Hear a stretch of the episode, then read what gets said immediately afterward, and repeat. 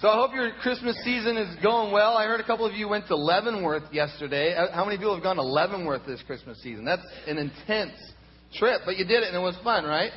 It was really fun. Well, that that it was like what? Thousands of people.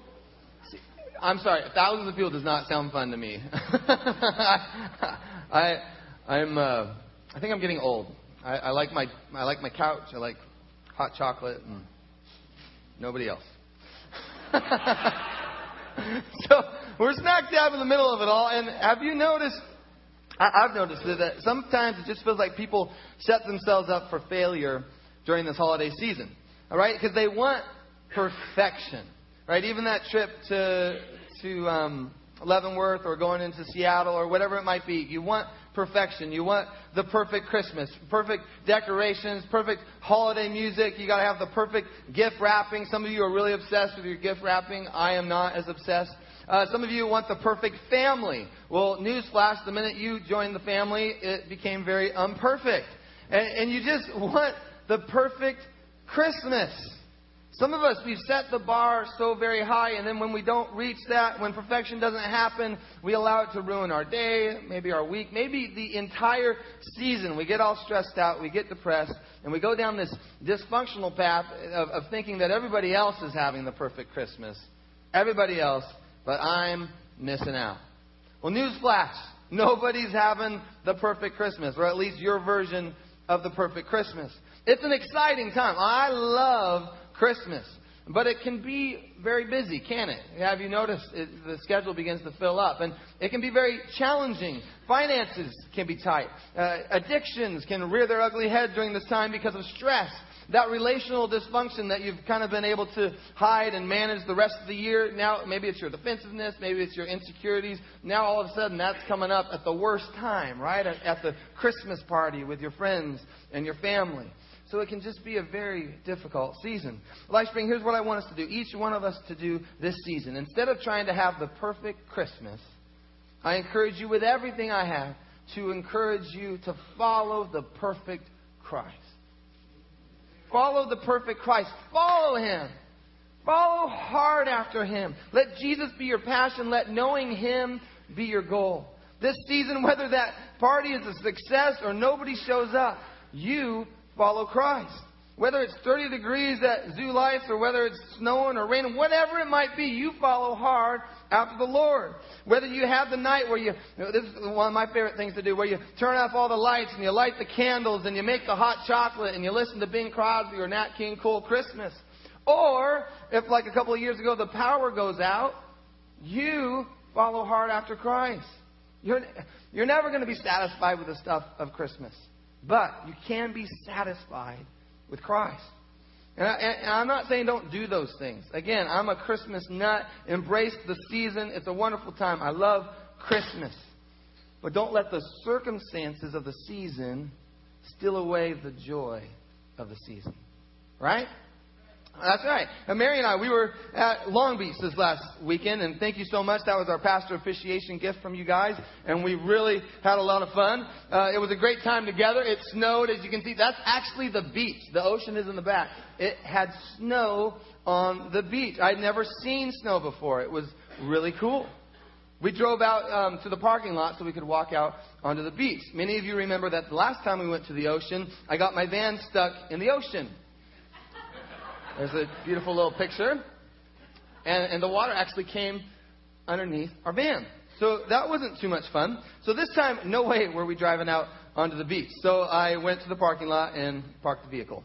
Well, this time I did something even more ridiculous. We were walking along and I lost my keys. I lost my keys in the beach in the sand. And I'm not sure where. They just fell out of my pocket. I began to look for the keys while the family waited in the van, and then I couldn't find them, so I came back. And then Mary went out and she looked for the keys, and she couldn't find them. I mean, really, good luck finding your keys when you got a beach covered in snow. but we didn't find them.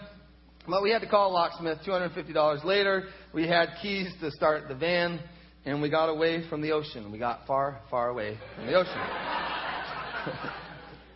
but did you know God?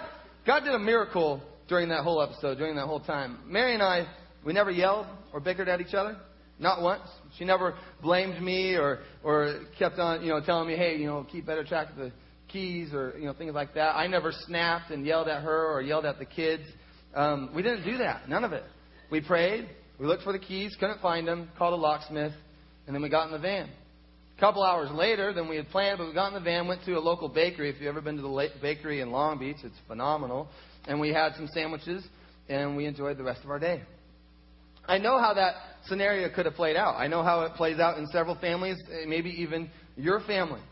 Everybody gets stressed out, right? Starts yelling at each other, blaming each other, where at the end of it all, everybody's still eating those same sandwiches, but they eat them silently, knowing that everyone is on edge and that the day has been ruined.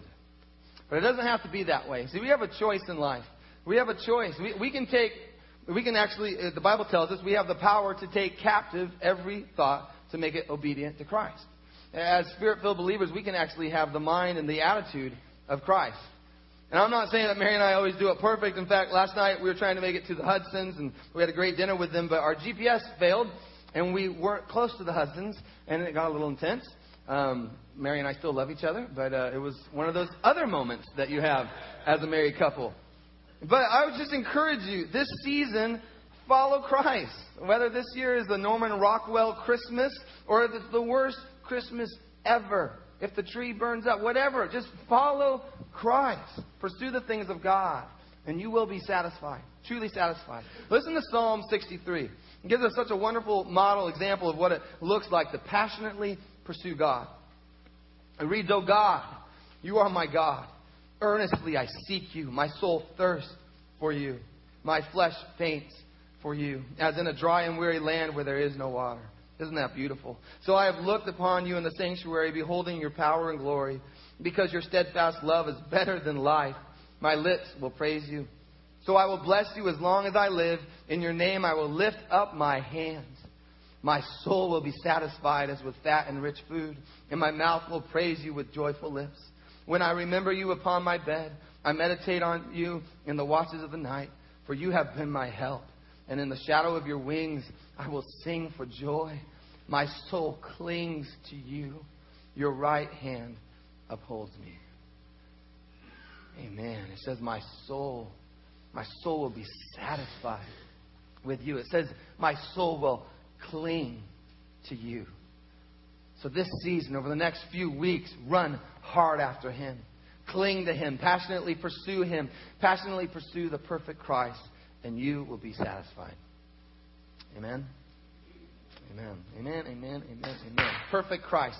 So today we're continuing our series entitled First Christmas. The first uh, week, a couple of weeks ago, we looked at the wise men who had traveled a very long distance, bringing those three gifts of gold, frankincense, and myrrh. And we asked the question to ourselves, what is the offering that we are bringing the king? Last week, Pastor Adam spoke and he talked about Elizabeth and he spoke and said and showed how God brings life to barren places. This week we have two more characters who are a part of this first Christmas uh, the innkeeper and Joseph. But before we go any further, would you bow your heads with me as we pray? Lord Jesus Christ, I thank you that even in the midst of all of this, even if it's messy, that there is perfection in you. And that we can keep our eyes on you, the perfect Christ.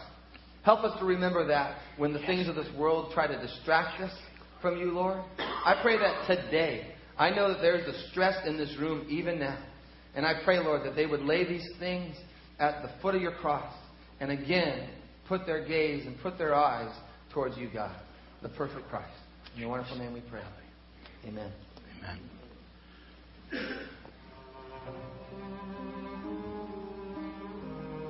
Had I known then what I know now, there'd have been room in my inn. I mean, I'd have given my own bed to that couple, but I didn't know. How could I? I mean, this place was packed.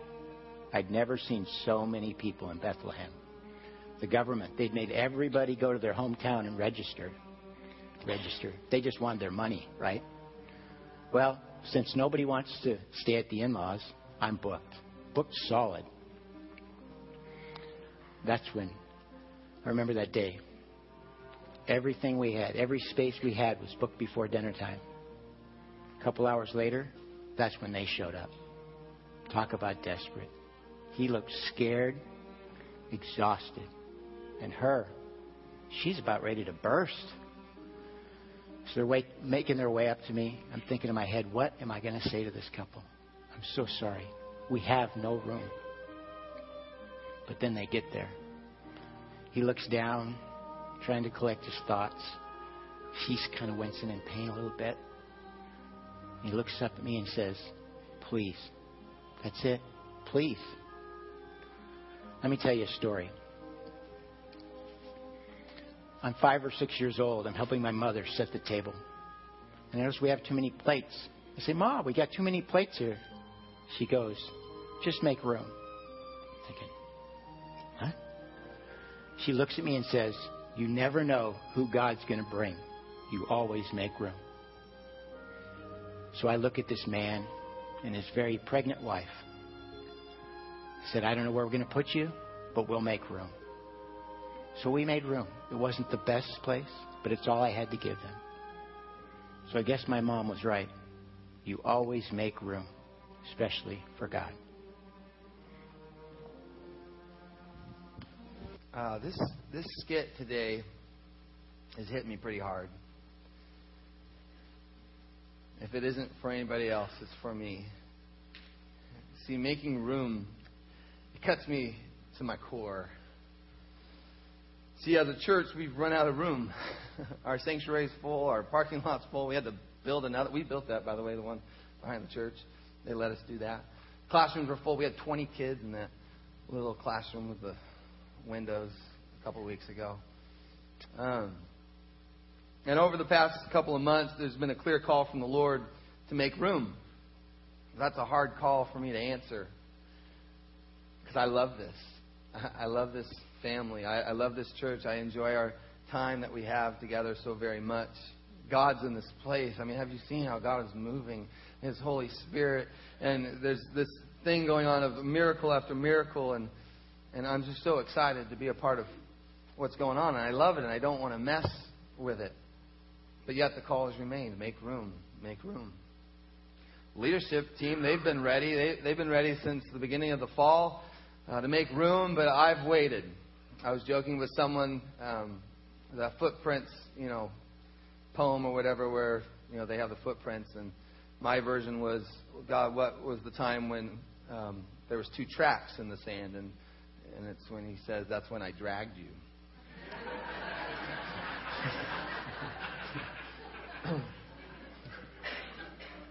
but you know, this past weekend at the ocean, I had some time to relax, to spend some quiet time with the Lord, and I felt like this is what He asked me: Why are you being so selfish? Why are you being so selfish? Because I love what we're doing so very much here that I've not made any room for other people. God was right. I've been selfish. Loving this family, I didn't want anything to change. But the harvest is ripe. And God's love is on the move. And He's calling us to be a part of what He is doing in this community of Edgewood and Milton and Fife. And so the Lord told me a couple of things this weekend, and I had to tell the Lord a couple of things as well. Number one, I told Him I was sorry. Sorry for my selfishness. Number two, that I love Him. And number three, that I want to follow Him because I do. I love Him with everything I have, and I want to follow Him wherever He leads us. And so right now he is asking us and leading us to make room. So I emailed the leadership team Saturday night to let them know that we, Life Spring, we are making room. So starting January 12th, we're going to go to two services. 8:45, which is really early. Some of you think that's perfect. I'll be here. I'll try my best. and 11 a.m. So 8:45 and 11 a.m. And I gotta be honest, I have no idea how this is gonna go. Uh, we, to be honest, we've been talking about this since last January, and so we got the structurally and strategically we got it all figured out. Each Ministry has a game plan on how this is gonna go, but God didn't tell me whether this was going to be a huge success or a tremendous flop. He didn't let me in on the details, which we always want to know the details. He just said, make room. And so we're going to need your help. If you can serve, we want you to serve. Especially in two ministries, in kids ministry, and then also set up and tear down.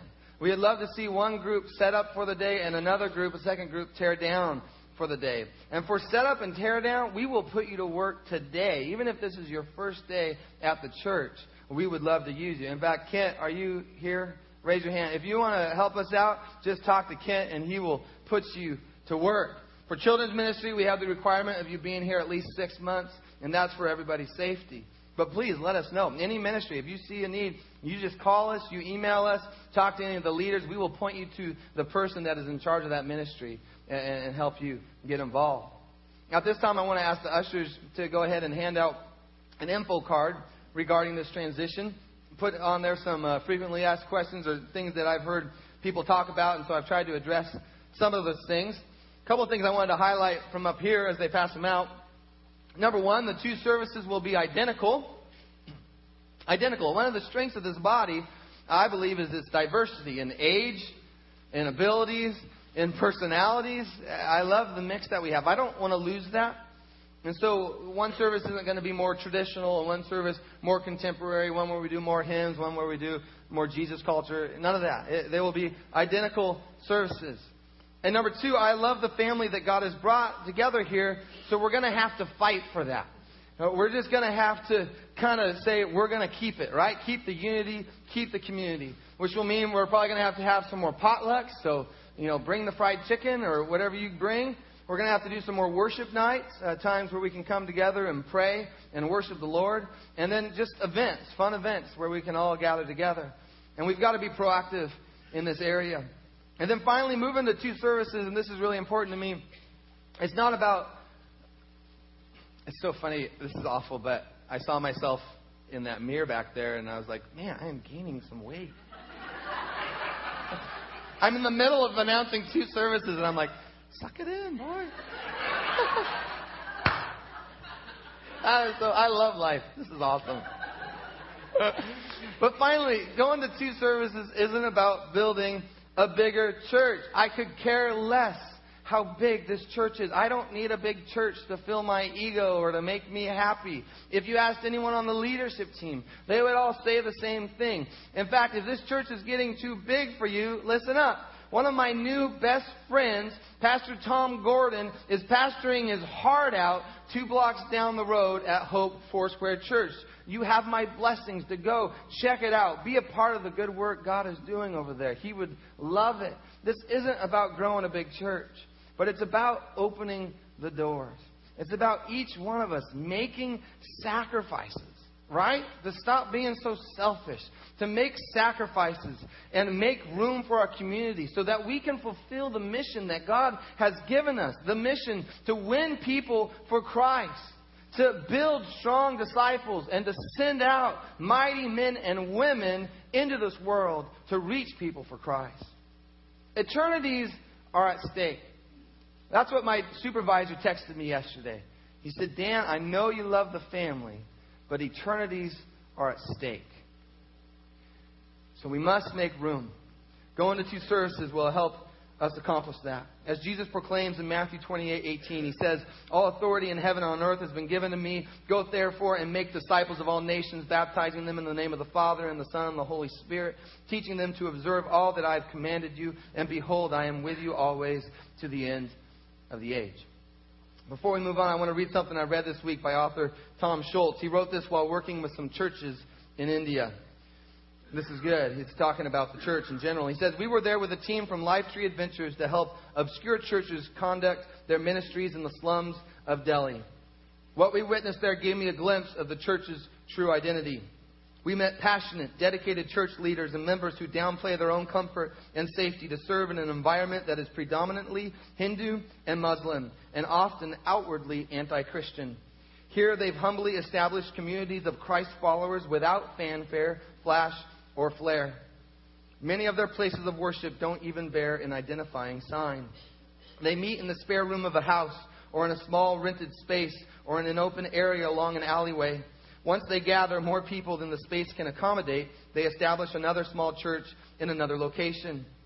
When the faithful gather, their praises, songs, and prayers fill the neighborhood air. They're not there to listen to professional musicians. They're there to worship together with joy in heart. They often linger long after the service to pray for one another's needs, and not just on Sunday. We watched as God's people gathered spontaneously on any day at any time to join in worship. Here in Delhi, uh, the church's presence and outreach is based on meeting, this is good, on meeting neighbors' real needs and building authentic relationships. One of our pastor friends here has been patiently building friendships in an enclave of snake charmers. In terms of converts, it's slow going. but he's not preoccupied with numbers. He's focused on delivering the love of Christ to his friends one by one. The church in the slums of Delhi is not consumed with what the American church sometimes calls the ABCs attendance, buildings, and cash. Instead, this is a church focused on the enveloping love of Christ, a contagious community of faith that shares in fellowship around the one true God who loves each individual individually. That's the church. LifeSpring. I want that so desperately for us. That we would be a church who is focused on the enveloping love of Christ, a contagious community of faith that shares in the fellowship around the one true God who loves each individual individually. As we think about each individual that we don't know yet, who will walk through those doors, who will take up a seat, who will take up a place here at the church, I would just, I would love if we could take a moment to pray over this place, to pray over this building, to pray over this sanctuary, that uh, we would pray over each individual seat. In fact, uh, maybe you could just put your hand out, touch the chair you're sitting on. If you see an empty chair next to you, you can reach out and touch that one as well. And let's just begin to pray for those who will be sitting in these seats as we make room for the love of God, as we make room for God to touch this community, one individual at a time. So, Pastor Randy, would you come on up and lead us in a prayer as we just just take some time to pray for these seats? Hallelujah.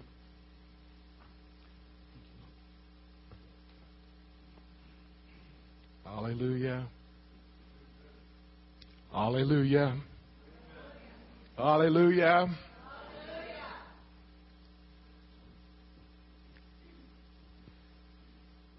God is moving by His Spirit, moving across the land. And part of the land is right here at LifeSpring. I look around this room. I know a lot of you personally, and I know the, the, the heartaches and the prayers that have been needed for you to get through, for the miracles to get through, to come back from death's bed, for broken hearts, broken marriages. God is moving by His Spirit. Hallelujah. There's something special going on. A couple of weeks ago, we had a prayer time where we all broke into prayers. I'll be real brief. We broke into prayers in the small groups. And I told Pastor Dan, I said, Dan, I just stood back and watched and watched the body of Christ praying for each other and ministering to each other, holding each other up. It was so awesome to see God move. Where you just sit back and go, Look at that, God. A couple of weeks ago, I happened to be standing over in the corner, and you all were praising. And look around, you know, there's, there's quite a few folks here now. It's a good thing. And it was so good to see all of you just in worship, raising your hands, worshiping the King of Kings and the Lord of Lords, and not holding back. And not holding back. From First Chronicles, just one verse. This is called the prayer of Jabez. And it says, There was a man named Jabez who was more distinguished than his brothers. His mother named him Jabez because his birth had been so painful. He was one who prayed to God of Israel. And this was his prayer. In fact, maybe you can repeat after me. We'll do it in sections, okay? Oh God. Oh, that you would bless me and extend my lands Please be with me in all that I do. And keep me from trouble and pain. And God granted his request. We're right on the threshold of going to where God is leading. And if that's two services, the reason it's happening is because Jesus is being taught. salvations are being made. People are being accepting the Holy Spirit into their lives.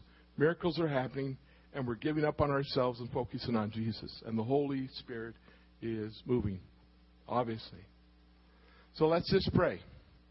We're on a new threshold, a new beginning in Christ. Dear Heavenly Father, we thank you. We thank you for your hand upon us.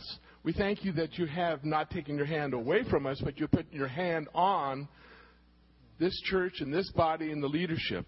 Lord, in Jesus' name, we thank you for the healings and the salvations and the baptism in the Holy Spirit and the young people that are coming into the children's ministry.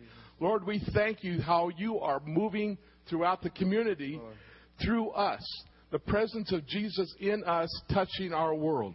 So, Lord, we just pray in the mighty name of Jesus that you will bless this. All these chairs, Lord, all these chairs. They're not chairs, Lord. They're souls. Amen. They're souls. Hallelujah. And some of them are just as broke as you and I were in the past. And they need you, Lord. They need you. So, Lord, we pray for just lead. Holy Spirit, lead. Let there be revival. Let there be renewal. Let there be excitement. Let there be passion in Jesus' name. Let there be an excitement that when we come in the door, that there is nothing that will keep us from the glory of God. Phew. Keep your hand on us, Lord.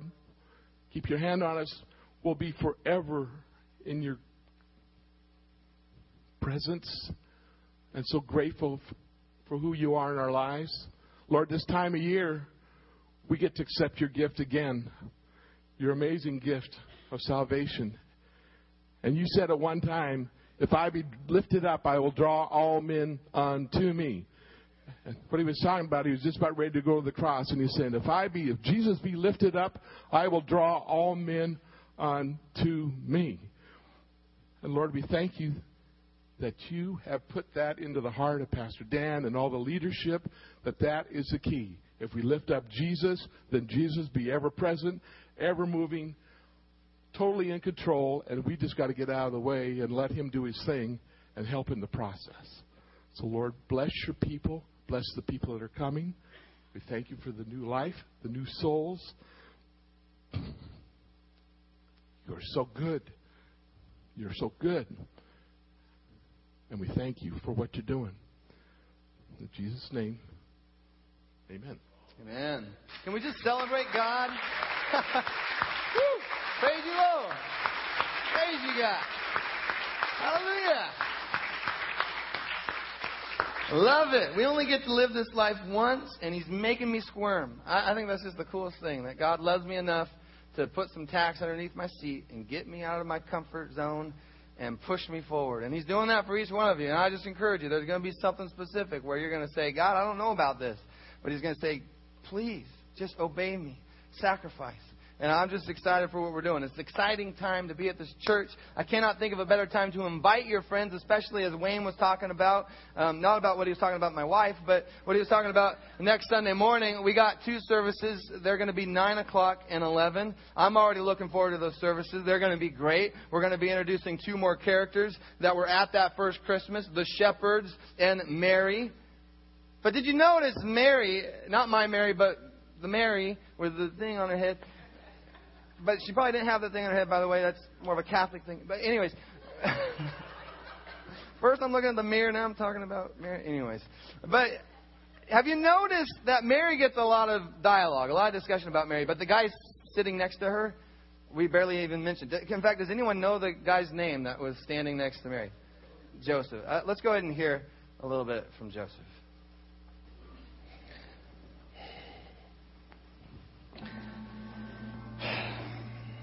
It was the longest, most difficult, scariest, exciting, confusing, most wonderful day of my life.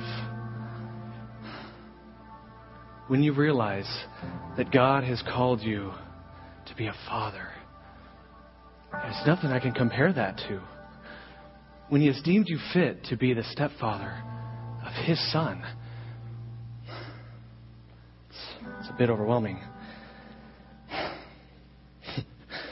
He is a perfectly healthy, happy baby boy. Born like most every other baby. I understand why they call it labor.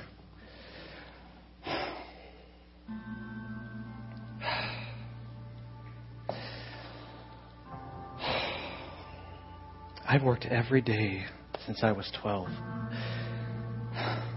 And never in my life have I worked as hard as Mary did that night. And Mary, she's amazing.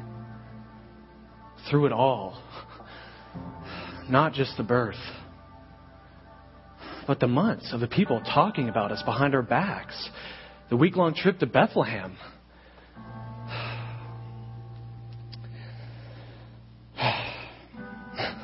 After all that, I watched as she turned a feeding trough into a cradle. and it didn't even faze her. Mm. She's amazing. Through it all, she didn't even ask why. She just did everything that God told her to do knowing that even if she didn't understand everything that was going on, what she did know, what she did know was that God was in control. She was open to His will. Hmm. I understand why God chose her. I really do. but what I don't understand what I can't figure out is why God chose me. I love what he says there at the end.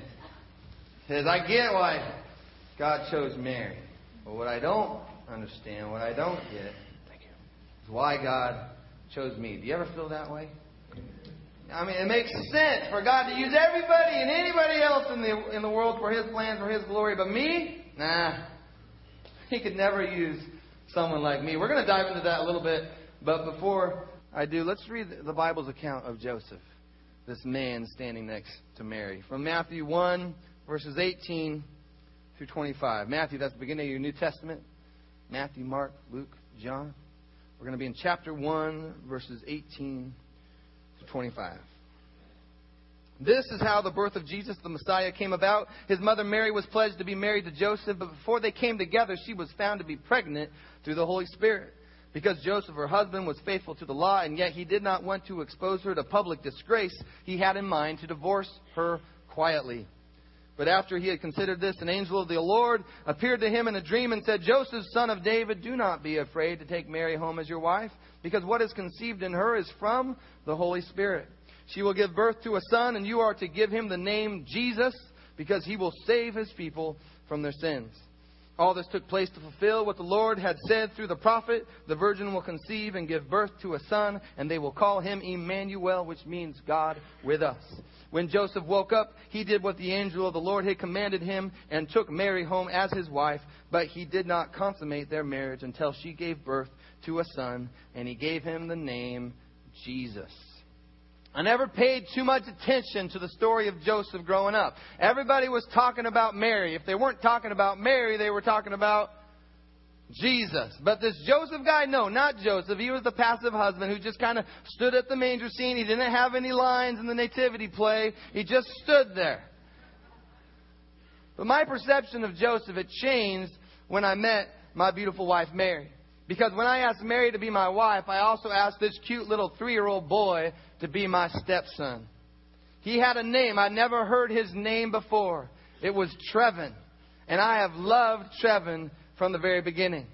Though he wasn't too sure of me, the first time I met him, I was actually practicing some music in the youth worship room, and he comes in, little boy, what was he, two or three years old, has his hands on his ears yelling, too loud, too loud. But even that made me love him. And you know, I've always treated him as if he was my own. In my eyes, he is the same as my daughter Ava or my daughter Addie. He is a part of the family. One day I'm going to end up giving him my car, which he's pretty excited about. I'm probably going to help him and pay for some of his college. I'm going to do everything I can to help him out in life.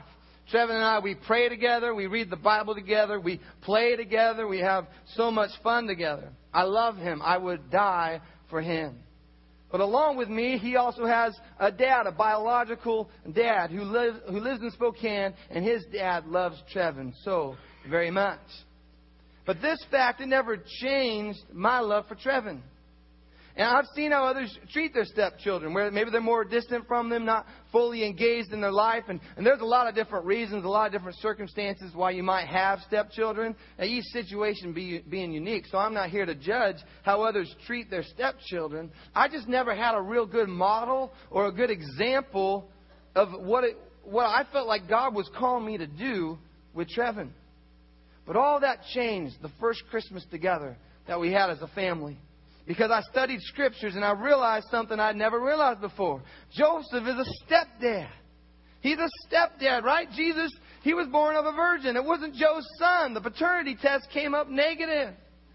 No, in fact, you can't even go that far because he, you know it wasn't his son because they didn't consummate the marriage until after Mary had given birth. Joseph, he's a stepdad. When I realized that eight years ago, I got so excited. If Joseph can do it, I can do it. I mean, can you imagine being Joseph after Jesus is born? It must have been so hard. You're walking down the street and they're like, Joe, is that your son? And he's like, no, it's my stepson. And He's like, well, who's the father? And you're like, God. I mean, that's a tough gig. Tough gig.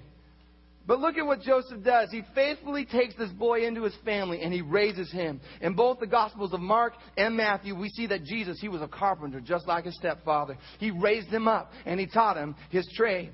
But none of this had to happen. It could have ended way back before Jesus was even born. Remember, I just read this. Remember from this passage, it says, This is how the birth of Jesus, the Messiah, came about. His mother, she was pledged to be married to Joseph, but before they came together, she was found to be pregnant through the Holy Spirit. Because Joseph, her husband, was faithful to the law, and yet he did not want to expose her to public disgrace, he had in mind to divorce her quietly he was going to divorce Mary quietly. According to Jewish law, he had the justification to do so.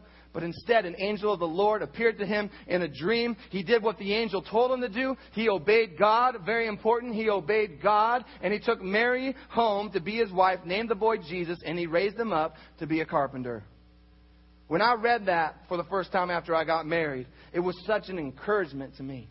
Joseph did it where the circumstances were all against him. I mean, think about the ridicule and the shame and the scorn, the pressures of the law and of the customs. He didn't listen to any of it. He listened to God. He did it. And I just shared how that applies to my life, but I want you to think, how does that apply to yours? When you're thinking, what's the deal? I can't do this. The odds are stacked against me. It's an impossible situation. I don't know what I'm doing. How could I ever succeed in this? I'm here to tell you, don't look at all the circumstances. Look to God. Look to God. He might be calling you to the impossible, but nothing is impossible with God. Can you imagine what Joseph must have felt like? The impossibility of raising the Son of God. But if that's what He's called you to do, then you just do it. You do it. Look at Joseph. Joseph, he says yes. He relies on God to give him what he needs. And for you and I, we need to say yes and rely God to give us everything that we need. And I would love to say that when all is said and done, by the grace of God, we can say, Yes, I did it. Again, I love what he said at the end of the drama. He says, I get why God chose Mary, but what I don't get is why he chose me. Now, we don't really know if Joseph said that. It's not in the Bible. It's, it's a great drama, but it doesn't say that in scriptures. But that's often how we feel about our life. I mean, we can understand God choosing somebody else to do something amazing for Him, but when we look at ourselves, we just don't see it. I mean, most of us, when we wake up and we look at ourselves in the mirror getting ready for the day, we don't have a very good impression or image of ourselves. this is pretty normal, pretty common. See, all we can see is our flaws and our imperfections. And so we head out into our day struggling with those insecurities, feeling inadequate, incapable of doing anything of value or importance. And this happens to us in this room as Christians all the time as well.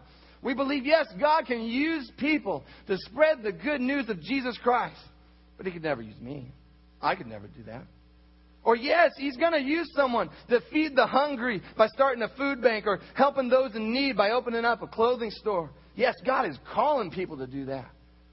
Not me. I could never do that. God, he, He's going to use someone to reach those at risk youth. I mean, have you seen them walking up and down the street?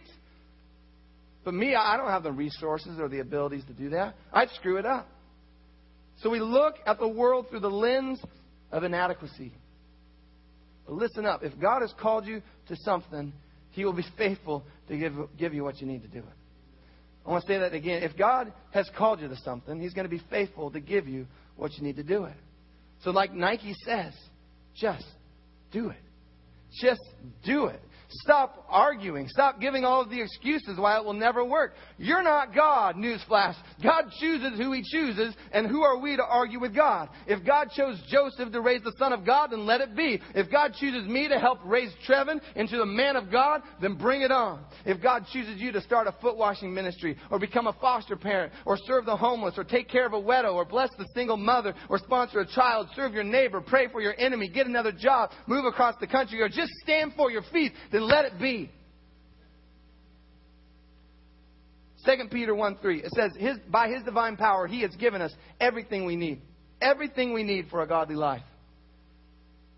Everything we need for a godly life by his power. You can face this life with confidence, knowing you, my friend, you, my child of God, you are not inadequate, you are not lacking, you have everything you need. Joseph understood this. We need to understand this.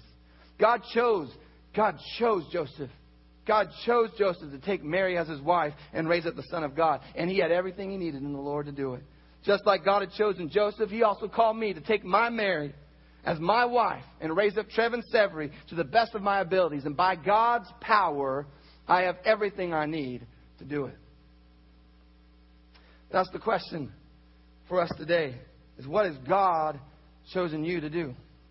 Are you embracing his calling? And do you believe He's going to give you everything you need to do it. It's good questions.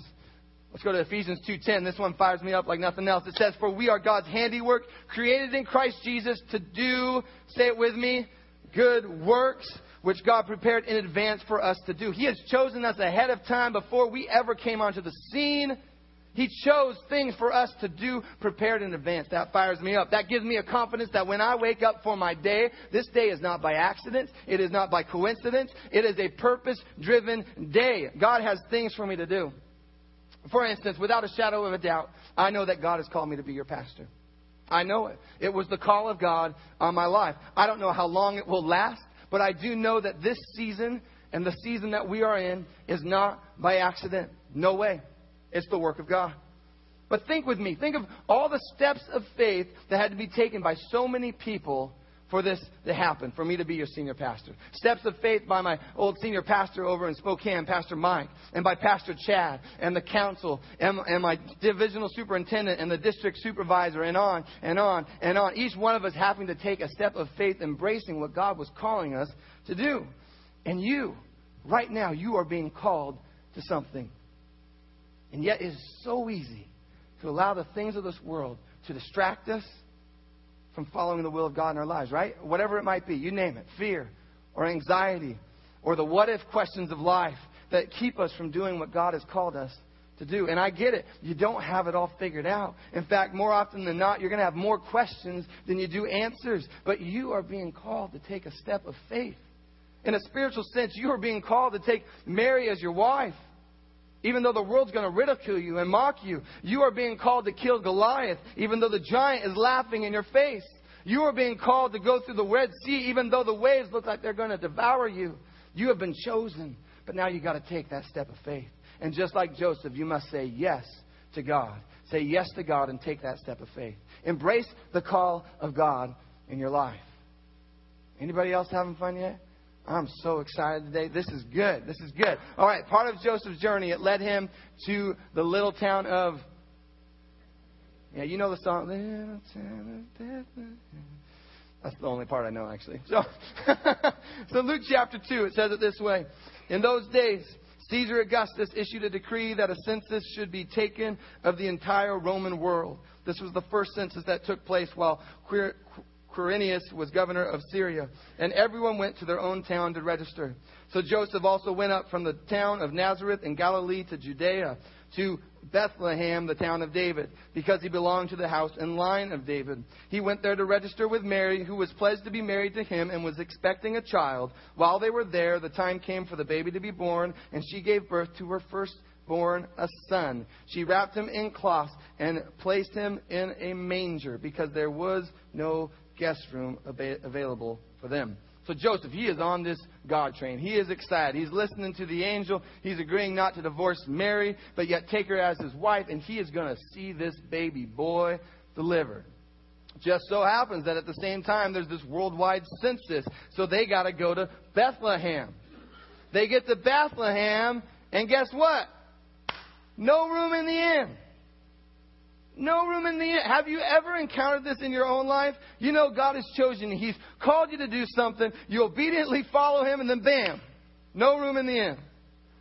Thanks for nothing. Right? If you're a Christian here, if you followed hard after God, you know that this happens again and again and again. You have walked and you have submitted yourself to His will, and you get to your destination, and there just ain't no room. It happens all the time. You thought you were supposed to be a doctor. You thought you were supposed to marry him. You thought you were going to be a full time missionary. You thought you'd have five children. You thought you'd be living in Africa. You thought, you thought, you thought, and then bam, no room in the inn. You followed God, and at the end of your journey, there was no room. This is where real, authentic Christianity gets separated from mainstream cultural Christianity. See, the cultural Christian, they accept Christ. Sounds awful, but it's true. The cultural Christian, we accept Christ because we're trying to get something from God, right? Kind of like he's a spiritual ATM or a spiritual slot machine. And we just pull the handle of God and we're like, give me something good. Give me something good right? Maybe it's health. I, I, want you to heal me. Or maybe it's fame. God, I want to be known. Or maybe it's wealth. A lot of Christians love the idea of God giving us wealth. So we love the idea of Him making us prosperous, making us rich. So we're just pulling that handle. Come on, God. Come on, God. Strike it rich. But none of that is the goal of the authentic Christ follower. Now, the beauty of the Lord is He does heal and He does provide. In fact, we are more than prosperous in the Lord. But that's not why we follow him. We don't follow him for the results. We follow him because we love him. We follow him because he loves us. He died for us. He saved us. He rescued us. And it's out of this love relationship that we trust God with the circumstances of our life, believing that God causes all things to work together for good to those who love Him. So when that door closes, you just trust God. You trust God that He is up to something good. You can say, God, I don't, I don't know what you're up to. God, I don't have you completely figured out. But I'm going to trust you on this one. I'm going to trust that you love me, that you care for me, that you're on my side, that you are for me and not against me, and that you are faithful to deliver me. This is the story of Mary and Joseph. Look at them. They travel to Bethlehem, and there's no guest rooms available for them, but they trust God. They don't give up in despair like so many Christians do, deciding to stop following God because life got hard. No, they trust God to make a way. And at the same time, I'm sure it was completely inconvenient that there were no rooms. It was not a pretty picture. Who wants to deliver a baby boy in an animal feeding trough? It's a nightmare. But you must remember, Jesus, he wasn't meant to be born in a guest room. He was meant to be born in a manger. Listen to what happens because he's born in a manger instead of that convenience of a guest room. Listen to who comes on the scene. Verse 8 And there were shepherds living out in the fields nearby, keeping watch over their flocks at night. An angel of the Lord appeared to them. The glory of the Lord shone around them they were terrified. But the angel said to them, Do not be afraid. I bring you good news that will cause great joy for all the people. Today in the town of David, a Savior has been born to you. He is the Messiah, the Lord. This will be a sign to you. You will find a baby wrapped in cloths and lying in a manger. Suddenly, a great company of the heavenly host appeared with the angel, praising God and saying, Glory to God in the highest heaven and on peace and on earth peace to those on whom his favor rests. When the angels had left them and gone into heaven, the shepherds said to one another, Let's go to Bethlehem. Let's see this thing that has happened, which the Lord has told us about. So they hurried off, and they found Mary and Joseph and the baby who was lying in the manger. And when they had seen him, they spread the word, they spread the word concerning what had been told them about this child, and all who heard it were amazed at what the shepherds said to them. But Mary, she treasured all these things up in her heart and pondered them in her heart. The shepherds returned. They returned glorifying and praising God for all the things they had heard and seen, which were just as they had been told. It's an incredible passage. It is a passage of glory, of praise, of worship and adoration. But it all takes place, I believe, because there was no room in the inn. It's a scene that was destined to be around a manger. Think about how that applies in your own life. Think about the obstacles in your life, the no room in the inn experiences of life. The things where you, you knew you were obeying God, but yet things didn't turn out like you thought they should. The results of obedience sometimes can be a tad bit disappointing. Anybody else? Absolutely. I've had more of these in my life, more stories of this in my life than I have time to share today, but literally hundreds of stories. I'll just share one. A big one is when Pastor Chad left. He was the former pastor of this church. And when he left, when Pastor Chad and Yvonne moved to Clarkston, you got to understand, Mary and, I, and myself, we came here for Pastor Chad and Yvonne. When we originally came from Spokane, and this is going to sound bad, but it's the truth. We didn't come for this community. We didn't come for this church.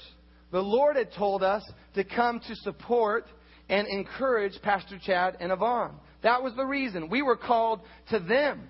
Mary and I were called to come to serve them, to work for them, to bless them. And so we obeyed God by coming to Edgewood. When they decided to leave for Clarkston, it was a big deal for Mary and I because the reason we were here was leaving. Our reason for moving our entire family 300 miles west over the mountains was going back over those same mountains just south to Clarkston. Bam! We had traveled, and all of a sudden there was no room in the inn. And the week after Chad and Yvonne told us that they were leaving, it was intense. Mary and I, we, we really had to sit down. I said, God, what are you doing? What are you doing? What is going on? We obeyed you, and now we're stuck in Bethlehem without a room. We thought we had come here to serve Pastor Chad and Yvonne for the next 10, 20 years, but God had different plans. Joseph and Mary, they were ready after a long and exhausting journey to Bethlehem. They were ready for a guest room. But God had different plans. And this is hard for us as human beings. It's hard to always put our trust in God's plan for our lives, but we must remember this morning that God's plan is always better than our plan. We serve a good God. God's plan. Pastor Chad Yvonne moved to Clarkston to bless a struggling church, and I accept the appointment as your senior pastor. God's plan. Jesus is going to be born of, of a virgin in the town of Bethlehem in a manger, and the angels and the shepherds are going to rejoice. And listen up, in our lives, this is so very important. When things don't go as planned, when things don't go as they should, don't give up on God. I think this is specifically for just a couple of you in this room. When things don't work out just right, don't give up on God. In fact, when you hit that bump in the road or face that obstacle in your life, that's when you need to press in with ridiculous faith, being completely obedient to the will of God, especially when it doesn't make sense. Putting a baby in a manger, does that make sense? That makes no sense. But they did it. They trusted God with the circumstances of their life. To obey Him, even when it feels completely absurd and it's confusing but to obey Him. And when you do that, when you serve Him with ridiculous faith, you are setting yourself up for, pay attention, you are setting yourself up to be used by God in the most glorious, awe filled, and miraculous ways. Look at the influence that Mary and Joseph had on these shepherds. these shepherds, they are so amazed by what they had just seen. And, and they begin to tell everyone about it, right? They cannot contain their praise and worship to God after witnessing what they had seen. The shepherd's praise is a direct result of Joseph and Mary's obedience to God's call. Take it to 2013. the spiritual and everlasting fruit that we have been so blessed to witness this past year in this church has been in so many ways our it's been our obedience to God. Our obedience to God, our willingness to follow Him, even when it hasn't always made sense. Complete obedience to the will of God, to follow hard after Him, and by the grace of God, and by the goodness of God, and our willingness to answer that call, we are in the midst of a miracle. Do you know that? We are in the midst of a miracle. Things like what have happened, have happened in this church, they don't happen. When a church gets into steady decline like we had, they, they, they don't come back the other direction.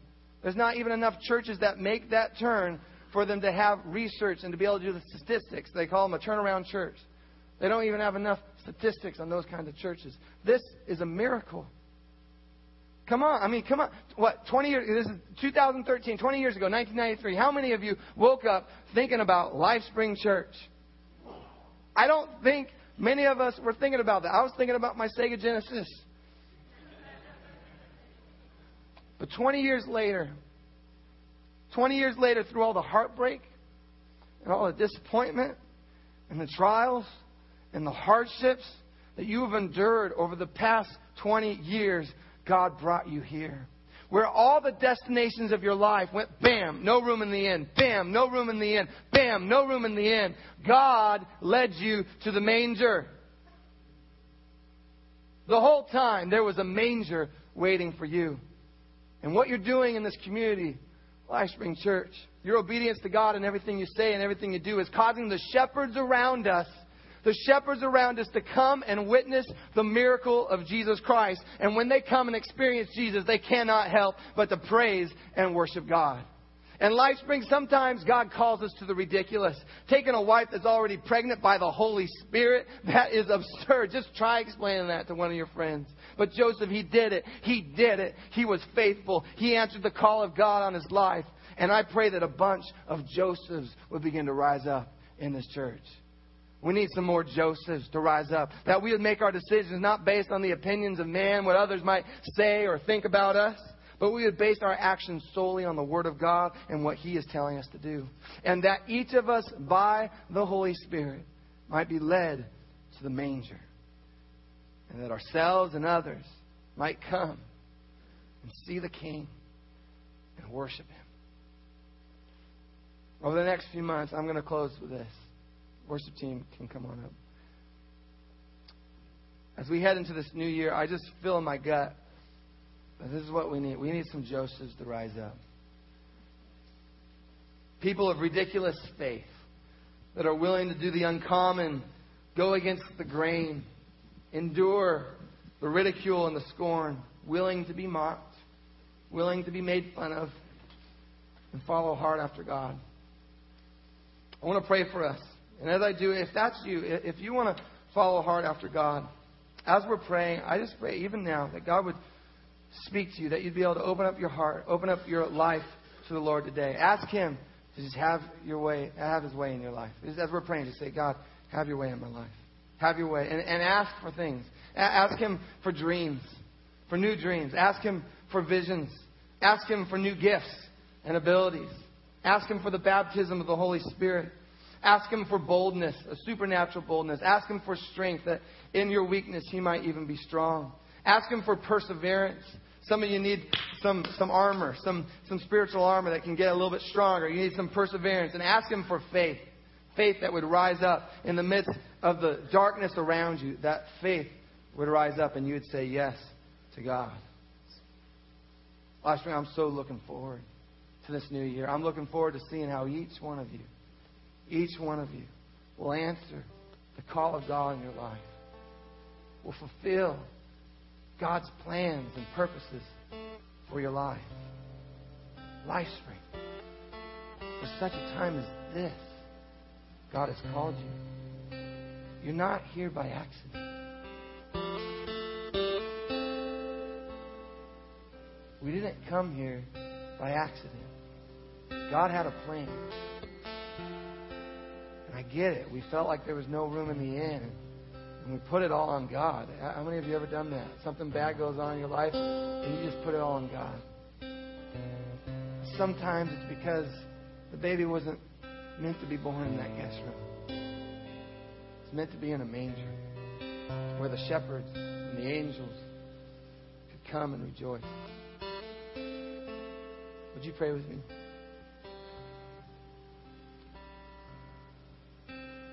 Lord, we are at a defining moment in our church. In that I am asking all of us, including myself, to take a step of faith that doesn't have security underneath it or, or safeguards. It really feels like stepping out on a bridge that I cannot see. But yet your voice speaks so clearly. Make room. Make room. And God, we need Josephs to rise up in this church. People of faith.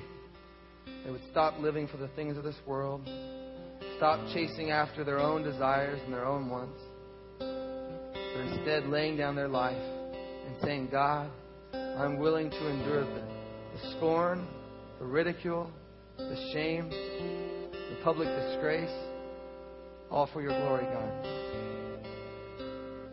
I'm willing to have people make fun of me on Facebook or destroy me on Twitter or to send me nasty emails